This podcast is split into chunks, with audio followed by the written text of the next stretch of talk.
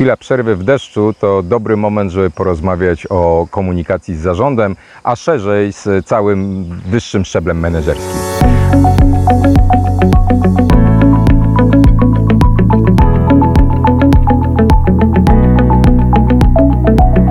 Bardzo często rozmawiam z ludźmi z tego poziomu organizacji, także o tym, co przeszkadza w komunikacji, co zauważają, jeśli chodzi o komunikację ze strony ich podwładnych. E, Tu spokojnie rozmawiam z nimi również o tym, jak oni powinni swoją komunikację zmieniać w tej sytuacji.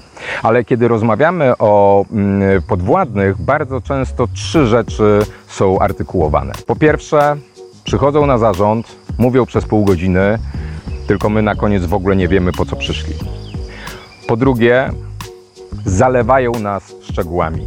Nie jesteśmy w stanie tego wytrzymać. Po trzecie, wreszcie, są po prostu nieprzygotowani.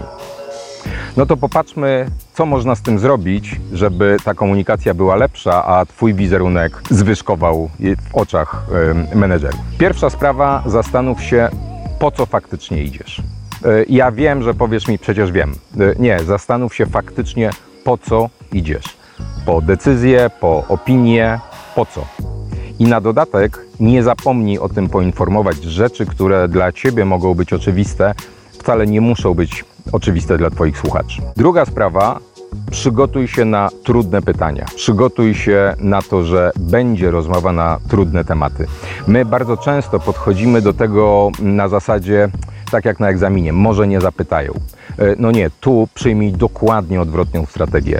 A co jeżeli zapytają? Bądź bardzo uczciwy, uczciwa w tej rozmowie ze sobą i faktycznie przygotuj się na trudne pytania. No i wreszcie nie zalewaj szczegółami. To jest chyba najgorszy błąd, który jest robiony w komunikacji z wyższą, mm, z wyższą kadrą menedżerską. Zalewanie szczegółami, bo przecież muszą wszystko wiedzieć dokładnie, bo przecież muszę im wszystko powiedzieć, bo przecież muszą dokładnie znać sytuację. Nie, nie muszą. Od tego mają ciebie. To ty odpowiadasz za ten obszar.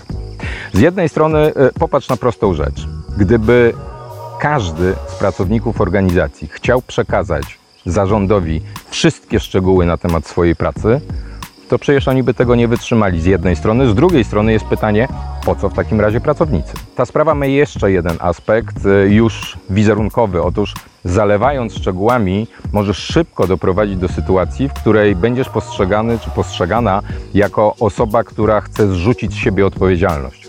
Bo przecież w razie czego wszystko wiedzieliście, mogliście zareagować. To chyba nie jest najlepsze rozwiązanie. Podsumowując, po pierwsze, zastanów się, czy dobrze, że idziesz i po co idziesz. I nie zapomnij o tym powiedzieć. Po drugie, przygotuj się na trudne pytania. Po trzecie, wreszcie, nie zalewaj szczegółami, ale miej gotowość mówić o nich, jeżeli Twoi słuchacze będą tego oczekiwać. Na dzisiaj to tyle. Jeżeli masz pomysł, jaki inny temat moglibyśmy omówić w kategoriach trzech rzeczy, o których warto pamiętać, daj mi znać. A na razie do zobaczenia.